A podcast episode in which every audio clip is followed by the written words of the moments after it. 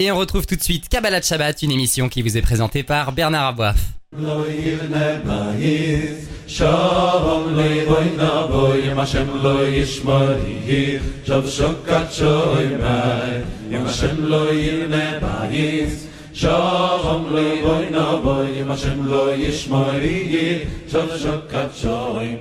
Bonjour à tous, Bernard Aboif au micro. On se retrouve comme chaque vendredi après-midi pour Kabbalah Shabbat, une grande émission de Torah et de pensée juive.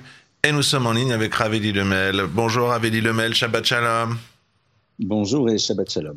Ça me manque des fois parce que chaque semaine je vous dis Shabbat Shalom et autre chose. Et Chag et bonne année.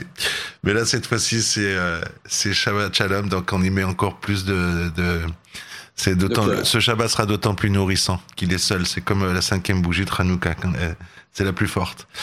Euh, Raveli Lemel, on avance dans notre réflexion sur la paracha, cette, ce texte que nous lisons dans nos communautés, dans la Torah chaque semaine. Euh, et donc là maintenant, on va euh, parler notamment des corbanotes. On est sur Nassau. Et c'est une longue paracha. Mais alors il y a quelque chose de très étonnant pour euh, quelqu'un de novice comme moi, c'est que on répète plusieurs fois la même chose. Et, notamment sur des sacrifices qui, a priori, j'espère ne vexer personne, ne font pas mon quotidien. Donc, pourquoi? Bonne occasion de s'arrêter là-dessus, et c'est d'ailleurs votre souhait. Pourquoi la Torah répète aussi souvent des choses qui nous semblent quand même tout à fait similaires? Alors, exact. On est dans une paracha qui est le passage la plus longue de toute la Torah, et euh, on se retrouve donc avec plusieurs épisodes. Tout d'abord, la nécessité de faire le décompte des enfants de Lévi, et puis après encore deux autres sujets. Et on arrive un verset dans lequel on nous dit Vayihi beyom kalot Moshe le jour où Moshe a terminé de dresser le tabernacle, eh bien à ce moment-là, il va loindre, puisque vous savez qu'il faut mettre de l'huile d'onction, et il le sanctifie. Bon. On est à quelle date? On est le premier Nissan. Superbe. Et à ce moment-là, que va-t-il se passer? Eh bien, Vaya Krivun Israël, nous avons les princes d'Israël qui amènent des offrandes. Ils sont les princes des tribus et ils amènent leurs offrandes. Super. Parfait, merveilleux. Et dans ces offrandes, ils offrent entre autres des chariots, toutes sortes de choses euh, qui vont servir entre autres au transport. Il n'y a pas de problème, superbe. Et puis après, ils vont nous amener leurs propres offrandes. Et là, brusquement, on se retrouve dans ce qu'on appellerait une forme de tunnel, qui va durer des dizaines et des dizaines et des dizaines de versets, dans lesquels, en dehors du nom de la personne qui amène l'offrande et de la tribu à laquelle il appartient, les termes sont identiques. C'est-à-dire, on commence, Vayehi, et ce fut Hamakriv, celui qui amène le premier jour son offrande, c'est Narshon ben Aminadav, le Maté Yehuda qui appartient à la tribu de Yehuda. Ok, super. Et après, Vekorbano Karat Kesef et après, on nous fait l'énumération exacte de ce qu'il offre. Superbe. Et celui qui offre le deuxième jour, et on nous cite son nom et sa tribu. Et qu'est-ce qu'il offre? Exactement la même chose. Et on va se retrouver comme ça pendant 12 fois on nous cite juste des noms différents et des tribus différentes, mais les offrandes sont identiques. Alors, évidemment, on, a quand même ici euh, quelque chose de, de très curieux. C'est comment se fait-il que euh, la Torah répète comme ça de manière récurrente, euh, alors qu'on aurait très bien pu nous dire autrement, euh, les princes d'Israël ont amené leurs offrandes, voire même on donne leur liste, leur nom, la tribu à laquelle ils appartiennent, et ils ont offert chacun, voilà ce que chacun offre, et super, Mazal Tov, tout va bien, on a, entre guillemets, économisé un certain nombre de versets. Or là, pas du tout. Alors, tout d'abord, évidemment, il y a ici euh, aussi une question à se poser, c'est comment se fait-il que euh, la Torah nous décrit le détail exact de leurs offrandes, c'est-à-dire un bol d'argent, euh, d'un poids de 130 shekels, d'un bassin d'argent de 70 shekels, une louche en or de 10 shekels, enfin voilà, on a, aussi cette problématique du détail. Alors on va d'abord commencer par répondre à la seconde question, et sur place, le Midrash eh bien, évidemment, va nous montrer que toutes ces offrandes nous renvoient à des symboliques fondamentales. On ne va pas s'arrêter sur toutes, mais un exemple très simple, euh, lorsque l'on parle euh, de ce fameux bol d'argent, la valeur numérique c'est de 930, ça correspond aux années de la vie de Adam, 130 shekels de poids correspond à l'année à laquelle, à l'âge à laquelle Adam et Ève ont donné naissance à Chet, Chet qui va être celui qui va faire redémarrer l'humanité après le meurtre de Cain vis-à-vis de Abel. Euh, et Kesef, le bassin en argent, qui est une valeur numérique de 520, 500, c'est tout simplement l'âge où Noé a eu son premier enfant, et 20 euh, qui correspond aux années qui ont précédé le moment dans lequel Dieu annonce le déluge et le, euh, le déluge arrive et la, et la, naissance de cet enfant aussi, les 70 correspondent aux 70 nations qui viennent de Noé, etc., etc. En tout cas, il y a énormément de symbolique. Mais néanmoins, euh, la question qui se, qui se pose ici, eh bien, c'est de savoir pourquoi euh, chacun va être décrit. Et pour cela, j'aimerais revenir, si vous le voulez bien, au début de la paracha de la semaine dernière, et on va retrouver cette terminologie dans la paracha de cette semaine. En effet, la semaine dernière et cette semaine aussi, eh bien, on va effectuer un décompte. Un décompte. Et ce décompte, eh bien, euh, le texte euh, va l'exprimer de la manière suivante Nasso et roche, ce qui veut dire littéralement élève et roche la tête. Alors, c'est très curieux parce que le terme euh, du décompte, eh bien, il est autre, d'accord? On a euh, le mot le, sport fait le compte. Or là, pas du tout.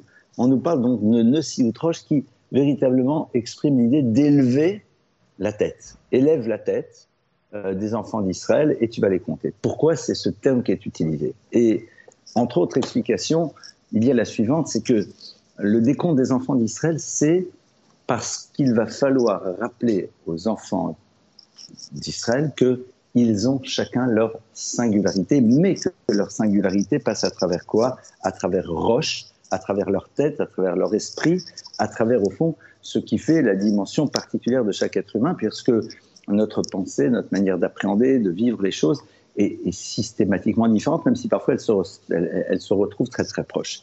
Pourquoi est-ce que cette dimension-là de singularité est tellement importante pour la Torah? Parce que, en effet, comme nous allons être à un moment ce qu'on appelle un klal, c'est-à-dire un groupe, une unité, une entité globale qui prend une certaine direction, on risquerait de se faire disparaître à l'intérieur du groupe, c'est-à-dire de ne se voir que comme un élément du groupe et oublier qu'au fond, nous apportons au groupe, à travers cette dimension singulière, que nous devons développer chacune et chacun. Et lorsque le texte nous parle des offrandes, eh bien, il nous dit, voilà, on est dans un groupe et a priori, on va tous offrir la même chose. Donc, bah, c'est la même chose. Et dit non, pas du tout. Mais vous arrêtez, vous dites, mais c'est pas possible. Euh, il a offert le bassin en argent et l'autre offre le même bassin en argent. Donc, ils offrent la même chose. Alors, bah, si c'est comme ça, euh, dit, ils ont offert chacun de leur côté un bassin en argent. Eh bien, non. Je cite le nom de la personne et s'attribue. Je dis, lui, il a offert un bassin en argent. À l'autre, il a offert le même. C'est pas le même. Ah, mais c'est le même? C'est pas le même. Comment c'est pas le même? Il n'est pas offert par la même personne. Il n'est pas offert par la même personne et, et on a ici quelque chose d'extrêmement important, c'est que ce que je fais, parce que ça passe par moi, même si c'est le même acte que l'autre, il n'a pas le même retentissement. Lorsque le peuple d'Israël reçoit la Torah sur le Sinaï, eh bien, euh, on dit le soir de Pessah, nous si nous avions juste été proches du Sinaï, ça nous aurait suffi. Ça nous aurait suffi. Pourquoi? Alors d'abord peut-être pour dire merci à Dieu, mais disent les maîtres de la Kabbalah, c'est qu'au moment où nous sommes au Sinaï, eh bien, que se passe-t-il? Dieu va nous dire accomplissez les mitzvot, faites ce que je vous demande, et à partir de là, sachez que chacun des mouvements que vous allez opérer, même s'ils vous paraissent être identiques aux autres, a une portée qui va au-delà de ce que vous pouvez imaginer et qui est particulière et qui est unique. Et ça, c'est extrêmement important. Plus que cela. Certaines personnes disent oui, mais hier j'ai prié, aujourd'hui je prie. Mais hier et aujourd'hui, tu n'es plus la même personne. Tu as une évolution, tu as eu un mouvement vers le haut, vers le bas, vers là où tu veux. Mais ce qui est sûr, c'est que tu n'es plus totalement le même. Et donc, les mêmes mots que tu vas prononcer aujourd'hui ont un retentissement qui n'est pas le même au niveau cosmique et même par rapport à ta propre existence. Et ça, c'est fondamental. Parce que un des drames, au fond, euh, que l'on peut vivre, c'est avoir l'impression que on fait tous la même chose et quelle, quelle incidence ça a. Eh bien non.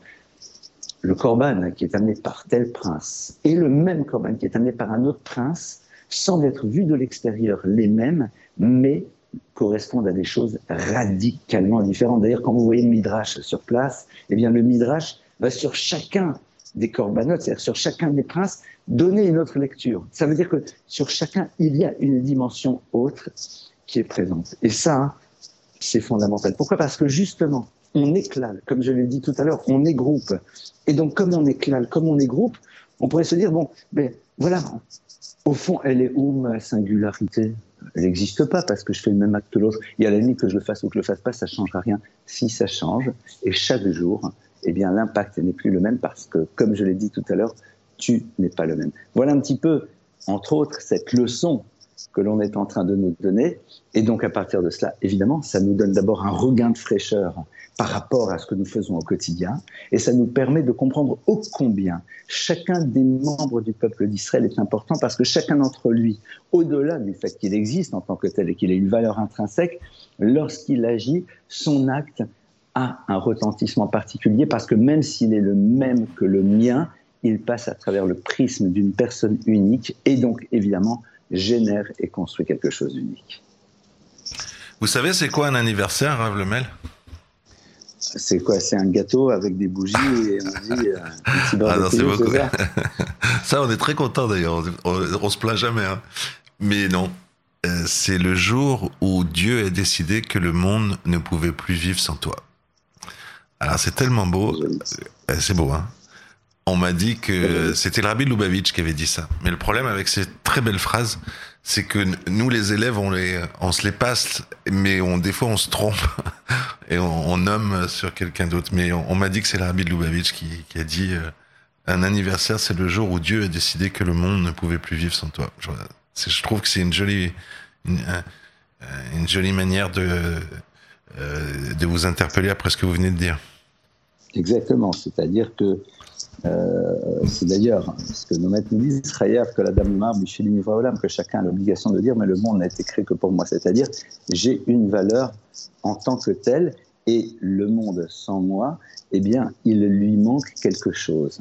Et c'est, et j'insiste beaucoup là-dessus, c'est la raison pour laquelle euh, on, va vivre cette répétitivité d'actes que l'on peut avoir en tant que juif au niveau des mitzvot chaque fois comme étant quelque chose de totalement unique, mais qui crée quelque chose de totalement unique.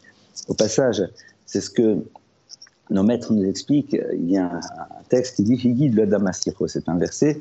Dieu va raconter à l'individu quelle été sa conversation. Et la Gemara nous dit, et les maîtres du Talmud nous disent, euh, Dieu va nous dire, nous rapporter même ce qu'on appellerait des conversations entre guillemets futile, mais pas au sens péjoratif du terme. C'est-à-dire ces conversations qu'on peut avoir avec son conjoint ou d'autres personnes, eh bien, Dieu va nous les rappeler. Ça veut dire quoi? Alors légèrement, les gens disent, oui, Dieu va dire, ah, t'as vu, t'as pas, t'as, as, perdu ton temps. Non, non, nos maîtres disent, il ne s'agit pas de ça. Je crois que c'est Nefesh Hachem d'ailleurs qui dit ça, si mes souvenirs sont bons. Euh, Dieu euh, va te faire prendre conscience après 120 ans l'impact qu'ont eu tes paroles. Non pas dans une dimension péjorative et négative. On ne prend pas suffisamment la mesure de la puissance de ce que l'on fait on ne prend pas suffisamment la mesure de l'impact positif que peuvent avoir toutes ces actions qui nous paraissent parfois un peu euh, euh, petites, mais qui ont un retentissement énorme. On ne prend pas suffisamment la mesure que parce qu'elles passent à travers le prisme de ce que l'on est, elles sont totalement uniques et que l'univers en a besoin. Rabbi Lemel, je vous remercie et je vous souhaite un grand et beau Shabbat. Shabbat Shalom. Shabbat Shalom, plein de bonnes choses. Et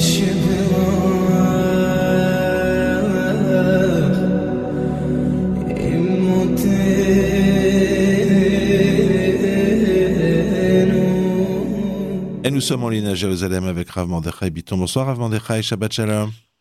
Shabbat Shalom, Oubevorach. Euh, Rav Mordechai Biton, vous voulez vous faire une pause dans notre étude euh, hebdomadaire de la paracha et vous voulez euh, évoquer, et vous avez tellement raison, la mémoire de Rav Gershon Edelstein qui nous a quittés cette semaine, qui était le Rosh Yeshiva de Ponyovitch, qui était considéré comme un peu le leader du monde orthodoxe depuis la disparition de Rav Kanievski. Et, vous voulez, ben voilà, on pose le livre deux minutes et on, parle de la disparition de Rav Edelstein ce soir avec vous. Absolument, parce que Gedola Shimusha c'est plus grand euh, d'écouter ce que disent les Talmidei Chachamim que l'étude elle-même. L'étude est très importante, mais vivre avec les Talmidei Chachamim, comprendre leur position, leur midot, leur trait de caractère, leur finesse d'esprit, c'est aussi une étude, mais une étude qui a beaucoup plus d'impact, encore plus d'impact que l'étude, parce qu'elle nous permet de savoir comment penser. Et là, vous savez qu'en Israël, on est au cœur d'une euh, une énorme euh, dispute, euh, enfin pas dispute, une espèce d'énorme conflit entre les milieux non religieux et religieux. Et voilà ce que dit le Gadol Ador. Le Gadol Ador, Rav Gershon Edelstein, dit la chose suivante. Ça a été dit il y a en, 2012. D'accord Il s'exprimait ainsi au, milieu d'un chiour. On lui posait la question sur les chilonymes, les gens qui ne sont pas religieux et qui vont à l'armée. il dit finalement, finalement, quel est le, statut de ces gens-là? Regardez ce qu'il dit? voyez ce qu'il dit? Gam chilonim shenam Torah. Même les chilonim, les non-religieux qui ne sont pas shomer Torah mitzvot, qui ne font pas les mitzvot. Imem osrim et nafsham, si ils font don de leur personne. Ils sont prêts à mourir. Mosrim et nafsham, ça veut dire qu'ils sont même prêts à mourir. À la pour sauver les autres, du fait de leur amour des créatures. Ils le font parce qu'ils ont l'amour des créatures. Ils veulent sauver des gens ils ont une part dans le monde futur, de la même manière que les Harougués Loud, que ceux qui ont été tués à la ville de Loud. Les gens qui ont été tués à la ville de Loud, ce sont les frères Papous et Loulianus. On a compte qu'à l'époque des Romains, les Romains avaient trouvé la fille de l'empereur qui avait été assassinée, ils voulaient tuer tous les gens de la ville. Et peut-être même, il y avait une zéra, un décret d'anéantissement du peuple juif pour venger la fille de l'empereur. Et on voit que deux frères se sont présentés, on dit c'est eux qui l'avons tué. Et le gouverneur a parfaitement compris que c'était pas eux qui l'avaient tué, mais malgré tout, il décide de les exécuter. Et il leur dit je suivant. De toute façon, si vous êtes du peuple de Hanania, Michel et Azaria, quatre juifs qui ont été sauvés à l'époque de Nabucodonosor, eh ben vous aussi vous serez sauvés. Et il lui répond la chose suivante. Ils lui disent Sache une chose, Nabucodonosor était un roi devant lequel des, miracles pouvaient se faire. La preuve, c'est que quand il y a eu le miracle, de leur sauvetage à eux, il s'est prosterné euh, en disant Hachem est, le vrai Dieu. Il leur a dit, sache que lui était un roi qui était apte à voir des miracles, et sache que nous, par ailleurs, nous ne sommes pas si tzadikim, si juste que Renan Michel et Azaria, et nous sommes nous-mêmes passifs de la peine de mort, donc si on doit mourir, eh bien ça serait un décret divin. Et ils ont été tués. Et donc, Rav Gershon dit, ceux qui, mettent, ceux qui vont à l'armée, ils peuvent servir dans les unités de réserve, ils peuvent servir dans le service de presse de l'armée. Ils ne sont pas obligés d'aller dans une unité combattante et aller se jeter dans la gueule du loup à Gaza ou à Ramallah ou à Shrem quand ils se mettent dans cette situation-là, par amour pour les créations, par amour pour le peuple juif, pour défendre le peuple juif, ils ont le même statut que Papous et Loulianous, qui se sont donnés, euh, qui se sont dénoncés pour un crime qu'ils n'avaient pas commis, pour sauver les autres juifs. Ce qu'il dit ici, Papous et Loulianous, donc ils ont fait ça pour le bien de la ville de Loud. Il dit Mazé le qu'est-ce que c'est le patriotisme? L'amour du peuple. Ces gens qui ne sont pas religieux, ces chilonymes, qui vont à l'armée et qui sont prêts à donner leur vie pour sauver des autres, Qu'est-ce que c'est, si ce, n'est, comme Papous et Loulianous, des gens qui ont été prêts à donner leur vie?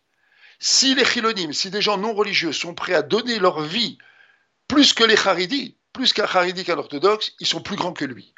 C'est le Gadol Ador qui parle. Moi, je suis un Haridi et je vous dis ici ce que le Gadol Ador ici. Il ne dit pas ici qu'ils sont plus grands que les Bahouïb de Yeshiva. C'est une Gemara explicite que les gens qui étudient la Torah et qui font de l'étude de la Torah euh, qui, étudient la Torah Bébé Sirout Nefesh, en payant leur personne, etc., ils ont un statut euh, inégalable. Mais là, ici, il dit la chose suivante, il dit, regardez comment il faut considérer des gens qui sont prêts à mettre un uniforme et à mourir alors qu'ils ne sont, sont pas obligés de le faire. Ils le font. C'est des gens qui ont un statut supérieur à toute personne, Haridis, à toute personne qui est Shomer Torah Mitzvot, même s'ils sont chilonymes. Voilà ce que c'était Rav Gershon voilà ce que c'est le Gadol Ador. Et voilà finalement comment le monde de la Torah remercie et regarde ceux qui risquent leur vie aujourd'hui en Israël. Et ça, je pense que c'est quelque chose qu'il faut rapporter, qu'il faut dire aujourd'hui, qu'il faut crier dans ce climat comme ça de haine. Rappelez que le Gadol adore, ici, nous montre un peu ce que ça veut dire le, poids de la mission Nefesh. Et si déjà on parle de mission Nefesh et de don de soi, alors parlons de lui. Depuis l'âge de 20 ans, c'est quelqu'un qui a donné sa personne pour l'étude de la Torah, à la manière des grands Talmidei Chachamim qui donnent de leur, euh, de leur temps et de leur vie et finalement de leur personne pour la grandeur et pour l'étude de la Torah. C'est extraordinaire parce que le matin même, il a donné un chiour, il a donné un cours, et après, les élèves lui ont demandé s'il devait préparer une dracha, un cours de moussard, d'éthique qu'il devait donner plus tard le soir. Finalement, Il a dit non, ça n'aura pas lieu. Et puis après, il s'est assis, il a commencé à prendre des notes pour préparer d'autres chiours, et il est parti comme Rachi, en écrivant le mot Taor, en écrivant son cours, son chiour, son prochain cours de Torah, en tenant sa plume dans la main, en train d'écrire des mots de Torah qu'il avait étudiés, Bemesirut Nefesh, avec abnégation pendant 80 ans. Il est parti en tenant son stylo et en écrivant des dernières notes d'un cours de Torah. Un homme qui a consacré 80 ans de sa vie à l'étude de la Torah, Bemesirut Nefesh, avec une abnégation totale, avec un amour du peuple juif, un amour de la Torah, un amour d'Hachem absolument débordant, qui était sans aucune limite. Il y a une anecdote qui court que Rav Dreyfus euh, raconte euh, actuellement. C'est qu'une fois, il y avait un enfant de 9 ans qui s'était fait jeter de la maison par son père. Le père avait fait, l'avait jeté, il a fait une grosse bêtise. Et l'enfant est parti se réfugier au Beth Midrash, il a tué des bishtayot.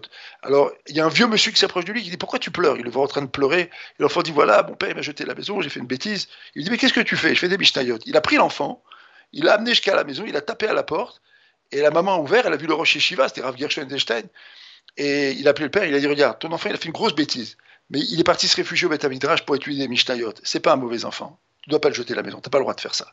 il l'a remis à la maison. C'était ça un gadolador, pas seulement quelqu'un qui est compatissant, il prend les dossiers en main, comme le rappelle Rav Defus, il prend les dossiers en main, il paye de sa personne par un amour débordant pour chaque juif.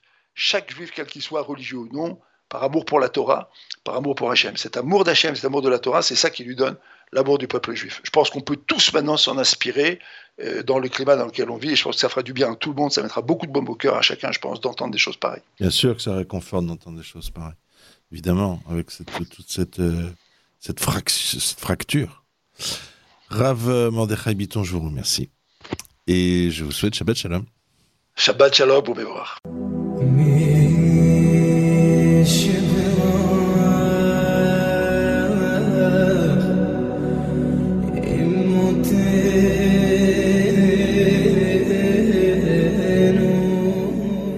Et nous sommes en ligne à présent avec Ravgé. Bonsoir Ravgé, Shabbat Shalom. Bonsoir et Shabbat Shalom. Ravgé, on va parler avec vous euh, de, de Birkat Kohenim, c'est-à-dire donc la bénédiction que font euh, les Kohen, les, prêtres euh, à l'Assemblée. Et vous voulez revenir vraiment sur un point très très spécifique qu'ont étudié nos sages, qui est le tout début de cette bénédiction, qui est Kot et Ben Israël, et même on va dire encore plus plus précisément sur ce qui est compris au, tout, tout début de ce début. Alors vraiment, on vous attend euh, avec, euh, avec beaucoup de concentration. Ravgé. Oui, merci. Alors justement, la paracha de Nassau, euh, donc au début de paracha, au milieu de la paracha, rappelle c'est là qu'est écrit la Birkat Kohanim, la fameuse bénédiction des Kohanim que l'on que l'on dit tous les jours. Et effectivement, ça commence par les mots suivants. D'abord, El Aharon ve El Banav les morts, parle à Aaron et à ses fils euh, en disant Ko tevarechu et ben Israël. On connaît toute cette phrase. Ainsi, vous bénirez les enfants d'Israël. Alors, ce qui intrigue le Balatourim, le Balatourim, je vous rappelle, c'est Rabbi Yaakov ben Asher, le fils du Roche, qui a écrit un commentaire Balatourim fondé beaucoup sur le remez, l'allusion. Et le mot ko, ko tevaohu, ainsi vous bénirez, l'a intrigué. Pourquoi avoir écrit le mot ko euh, C'est un mot euh, rare et qui vient ici faire une allusion, selon le, le Balatourim, au chiffre 25. Pourquoi? Parce que ko, c'est chaf et he, donc 25 en valeur numérique. Et euh, d'abord, le Rav nous dit que ça fait allusion au à Kedat Yitzhak, puisque au début de, ce chapitre qui parle de, la, du sacrifice que Abraham a fait avec son fils Yitzhak, qui n'a pas eu lieu évidemment, mais il était prêt à donner son fils, il est écrit au début de la paracha, Ani ve'anar nelcha adko. Moi et le jeune homme, donc il parlait de son fils Yitzhak, nous irons ad jusqu'à ko, jusque-là, jusqu'ici. Et euh, effectivement, le, le, ce, ce co écrit dans Tevarechu, béni vous bénirez, fait, euh, fait référence aussi ou rappelle la Akedat Yitzhak. Mais on va comprendre dans quelques instants pourquoi euh, ce mot est, est si emblématique. Euh, il y a d'autres euh, versets comme Zarecha, ainsi sera ta descendance, dans le chapitre 15 de Bereshit, où là encore, euh, Abraham est béni par Hachem, et Hachem lui dit, regarde, tu auras une grande descendance comme les étoiles qui sont sur, dans le ciel. Et puis, le, le Balatourim de continuer. il y a 20, donc, comme je disais, c'est la valeur numérique 25. Il y a 25 lettres dans le pasouk Shema Israël. 25 lettres dans le pasouk Shema Israël, Adonai Eloheinu, Adonai Echad. Et il y a 25 fois le, la Shon Beracha, c'est-à-dire l'expression Beracha sous différentes formes, 25 euh, fois dans tout le Chumash, dans tout le Pentateuch. 25 fois le mot Bracha et 25 fois le mot Shalom. Or, on comprend bien que Birkat Kohanim commence par Kote Varochu, ainsi vous bénirez, et elle se termine évidemment par le mot Shalom, comme dit le verset dans Tehilim, chapitre 29, Adonai Yevarech et Amo Shalom. La bénédiction suprême, c'est le Shalom. Pourquoi, comme nous disent nos sages, on peut avoir euh, toutes les du monde, par exemple beaucoup d'argent, mais si à la maison il n'y a pas le Shalom, eh bien ça vaut zéro. Si à l'intérieur de nous-mêmes il n'y a pas une certaine sérénité, un sentiment de plénitude, la beracha, elle vaut zéro. Le Chachamim disent que le keli, l'ustensile qui contient la beracha, c'est le shalom. Donc le shalom avec les autres, le shalom avec sa femme, le shalom avec soi-même, tout cela nous permet de, profiter de cette bracha, et cette bracha en est, en est une. Seulement cette condition-là. Donc, le mot ko fait allusion au 25, 25 fois le mot beracha, 25 fois le mot shalom. Mais nous n'avons pas encore allé jusqu'au bout. Il y a un mot que vous connaissez tous, évidemment le mot Kohen. Kohen, c'est en fait un jeu de mots entre le premier mot, les premières lettres, donc Ko, Chav, He, et la, troisième lettre qui est la lettre Nun. Alors je vous explique. La lettre Nun, évidemment, c'est 50. Et He, on va dire c'est 25. Il faut savoir que euh, pour nous, le chiffre 50, vous savez, c'est les 50 portes de la pureté, et à l'inverse, 50 portes de l'impureté, on en a parlé puisqu'on sort de Shavuot, qui est le 50e jour après Pessah. Donc c'est un moment de révélation, de plénitude. On est accédé, euh, on parle du Yovel, le jubilé, après 50 ans, on arrive au jubilé. C'est un moment, on va dire, où on arrive au summum, le summum euh, de, de ce qu'on peut arriver. Mais Hachem nous dit, moi j'attends de vous que vous fassiez un effort. Votre effort, c'est 25. C'est 50% de 50. ça veut dire quoi? Ça veut dire que Dieu dit comme ça, lorsque tu vous allez vers moi, moi je viens vers vous.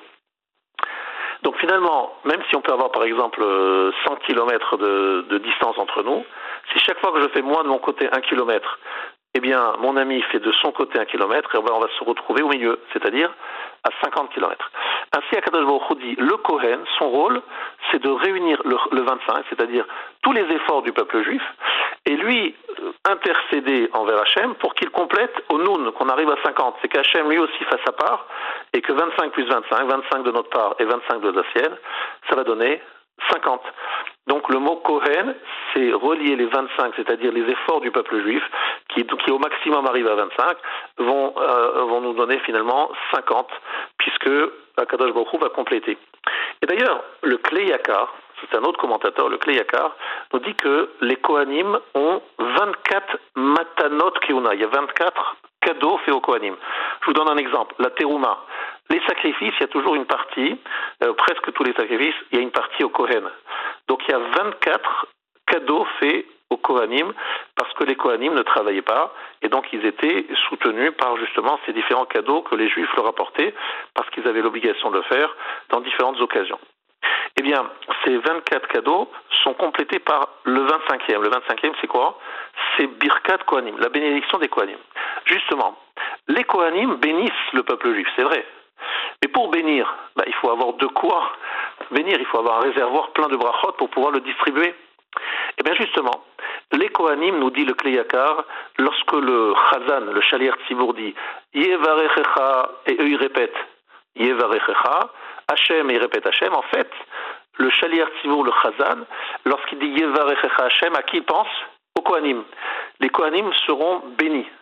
Et puisqu'ils sont bénis les Kohanim et qu'ils ont un, ustensile plein, comme le dit le, le Kleyakar, eh bien ils peuvent eux-mêmes bénir le peuple juif.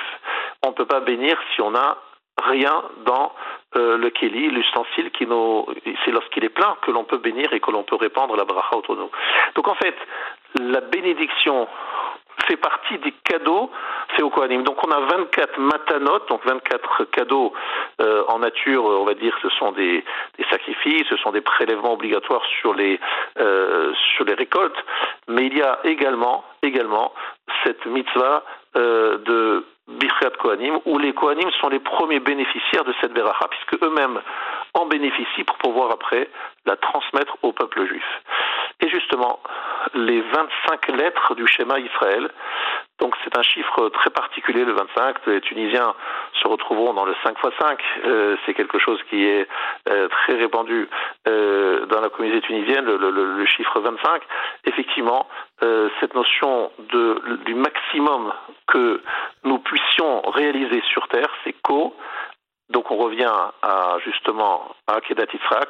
Lorsque lorsque Abraham dit euh, Ani ve'anar nelcha adko, euh, moi et l'enfant, le jeune, donc il parle de Yitzhak, nous irons jusqu'à Ko, il dit en fait qu'en faisant Akedat Yitzhak, il arrive au summum de son élévation spirituelle. Il arrive à Ko, à 25, c'est-à-dire le maximum d'efforts qu'un homme peut réaliser sur Terre, qui est Ko, Chafé.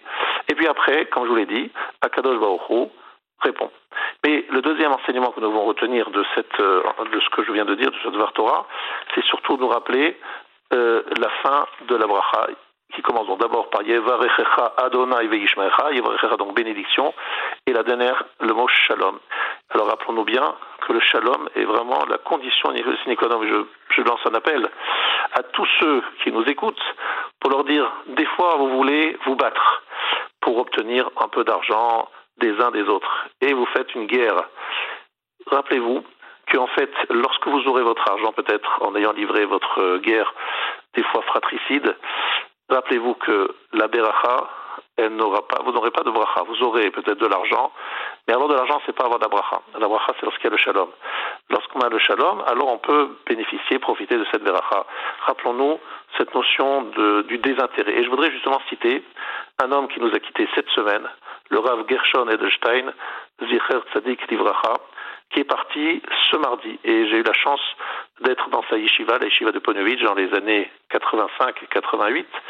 Et cet homme était connu pour sa probité, son désintérêt, et pour les honneurs, et pour l'argent. Et je vous raconter ce qui s'est passé cette semaine, deux heures après, son après sa mort. Deux heures après sa mort, on toque à la porte d'un producteur de chauffards. Et on lui dit, avant d'enterrer le Rav, il a demandé une chose, c'est qu'on rende tout ce qu'il a emprunté ou toutes ses dettes, qu'on règle toutes ses dettes et tout ce qu'il a emprunté. Or, il se trouvait que le Rav empruntait ce chauffard à Rosh. Et donc, deux heures après sa disparition, la famille retrouve le propriétaire du chauffard et dit voilà, le Rav nous a quittés, nous devons rendre le chauffard, euh, prenez-le, c'est un nécessaire, on ne peut pas faire l'enterrement tant qu'on n'a pas réglé, rendu tout ce qui ne nous appartient pas, et surtout régler toutes les dettes du Rav. Et voilà, vous montrer un exemple de probité, d'honnêteté, même sur des choses qui ont vraiment, a priori, très peu de valeur, mais qui tout simplement nous montrent comment, dans la vie, plus important que tout, c'est le shalom. Et pour obtenir le shalom plus important que tout, c'est justement, euh, pour avoir la bracha, la première chose à faire, c'est d'avoir le shalom. C'est-à-dire personne qui nous en veuille, personne qui nous dit bon, il nous a pas donné ci, il nous a pris ça, il nous a pas rendu. Tout cela, il faut faire très attention. Grâce à cela, nous avons le shalom et surtout, nous avons aussi la beracha. Donc c'est pour moi l'occasion de dire Shabbat, shalom, shalom, shalom de beracha. Beracha. La Torah est parfaite et elle a cinq livres. Exactement, il y a cinq livres. Et on a vu aussi la photo de Rav Edelstein. Je pensais en vous entendant, je me disais, il a connu Rav Edelstein, puisque il était le rocher Shiva de et vous êtes un, élève, un ancien élève de, de. Euh, vous avez vu aussi cette photo où, à l'hôpital, quelques moments avant de partir, il est en train d'étudier Sakma Alors, vous dire que ça ne m'étonne pas de lui, parce que c'est un homme qui, depuis 80 ans, à peu près 80 ans, il donne des cours tous les jours pratiquement, enfin tous les jours, presque tous les jours, mais euh, avec une régularité, on avait l'impression que rien ne pouvait altérer sa sérénité, sa paix intérieure. Je parlais du shalom, il y a aussi la notion de paix intérieure. Ben, je peux vous dire que cet homme-là, vous le voyez, vous étiez, vous vous calmez tout de suite. On l'a jamais vu énervé ou lever la, la, la voix. C'est un homme d'une sérénité absolue et qui avait une, une hygiène de vie dans tous les sens qui est hors du commun pendant des dizaines, des dizaines et des dizaines d'années. C'est tout simplement incroyable. On se demande des fois si Hachem n'a pas oublié de lui envoyer le Yetzara. Parce que ah oui. il n'y avait rien qui, qui dérangeait. l'impression qu'il y avait zéro problème. Et puis, en part ça, évidemment, la simplicité de sa maison, de sa demeure, euh, son désintérêt total pour toutes les choses de ce monde, c'était tout simplement euh, très connu à la Yeshiva lorsque j'y étais, et encore plus euh, ces dernières années, où il a pris une direction. Vous savez que lorsqu'il est devenu le dirigeant du public lituanien, en tout cas peut-être du tout le peuple juif, eh bien, il a. J'étais tellement étonné de le voir à cette place. C'est tellement le contraire de cet homme. Cet homme, c'était un homme qui fuyait les honneurs, qui voulait juste se cacher dans le trou d'une souris. Alors, euh, je me dis, en fait, il s'est appliqué sur cet homme ce que nos sages nous disent. Celui qui fuit le cavode, eh bien, le cavode qui vient. le cavode l'a rattrapé. Juste, mais réalisez, il est euh, dans cette place depuis euh, qu'il a 94 ans. C'est-à-dire, il a eu 6 ans après la mort du Rav Sheiman. Rav était euh, celui qui dirigeait euh, avant lui. Et lorsqu'on venait le voir avant, il disait Ne venez pas me demander, c'est demander Rav Sheiman. Il repoussait toutes les personnes qui venaient lui demander conseil, à part ses élèves proches. Il disait Voilà, allez, voir le Rav. Donc Rav est mort il y a 6 ans. Donc il, depuis l'âge de 94 ans jusqu'à 100 ans, il était tout devant la scène. Et lorsque je le voyais comme ça dans les photos, je me dis Mais c'est tellement pas lui, quoi. C'est vraiment le ah monsieur qui voulait tout sauf ça. Donc, euh, c'est comme ça, Hachem, Hachem, il aime ceux qui, justement, sont. Le Chazonish a dit de lui qu'il a un grand défaut. Le grand défaut de, de Sorav, c'était quoi? C'est qu'il a même pas ce que nous dit l'Agmara. Shminit, Sheba Shminit. 1,64e de Gava. Vous savez que l'Agmara nous dit que le Tamid Racham, il a le droit d'avoir 1,64e de Gava. C'est un tout petit chouïa d'orgueil. De, d'orgueil. il, il a juste un défaut, c'est qu'il a même pas ça. Incroyable. Incroyable. Euh. Et Dieu sait que les prédécesseurs n'étaient pas non plus euh, des gens euh, arrogants. Hein. Rav Steinman, Rav Kanievski, c'est toute une génération là de gens d'une humilité dingue. Alors je dis, ce qui caractérise nos grands maîtres d'Israël, c'est que plus ils reçoivent d'honneur, et plus ils fuient les honneurs. Plus ils sont reconnus et connus, et plus ils sont dérangés, gênés, et ils, se, ils essayent de se, de se cacher, à tel point, je vous raconte une histoire de Racheman, vous parlez de lui. Ben, il revenait d'un voyage aux États-Unis, où euh, chaque endroit où il allait, c'était l'accueil euh, triomphal, euh, les... les danses. Beaucoup, beaucoup d'honneur, beaucoup, beaucoup d'honneur. Lorsqu'il arrive devant chez lui, il faudrait qu'il y avait aussi un moment euh, des, gens qui le pourchassaient, l'accusaient de, permettre certaines choses. On appelle ça des canaïms, les, les zélotes, les bon, des gens un peu extrémistes, qui ont fait des affiches qu'ils ont mis devant chez lui, dans lesquelles ils l'accusent de toutes sortes de choses. Alors, euh, lorsque le Rav rentre de voyage, euh, ceux qui l'accompagnent se dépêchent d'enlever les, les, affiches, quoi. Évidemment, ils découvrent ces affiches euh, et ils essayent de les, de, les, de les enlever, de les arracher. Et il leur dit, s'il vous plaît, s'il vous plaît, laissez, laissez-moi, laissez-moi, s'il vous plaît, laissez-les. On lui dit, mais pourquoi? Il dit, parce qu'en fait, euh, j'ai mangé, il appelle ça manger du porc en, en dehors d'Israël. Je vais expliquer qu'il a mangé trop de cavodes. Il a reçu tellement de cavodes qu'il est très content d'avoir des gens qui lui manquent de respect pour essayer de calmer tout le respect, tout le cavote qu'il a eu. Parce qu'il souffrait d'avoir, d'avoir subi, voilà, celui c'est plutôt ce sens-là qu'il va dire, d'avoir subi tant d'honneur. D'avoir, il souffrait de cela. Il dit c'est bien que je me prenne un peu des claques, que je prenne un peu de, de et, d'humiliation. J'en ai besoin parce que j'en ai, pris trop d'honneur.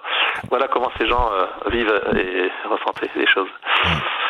Rav je vous remercie et je vous souhaite Shabbat Shalom. Shabbat Shalom.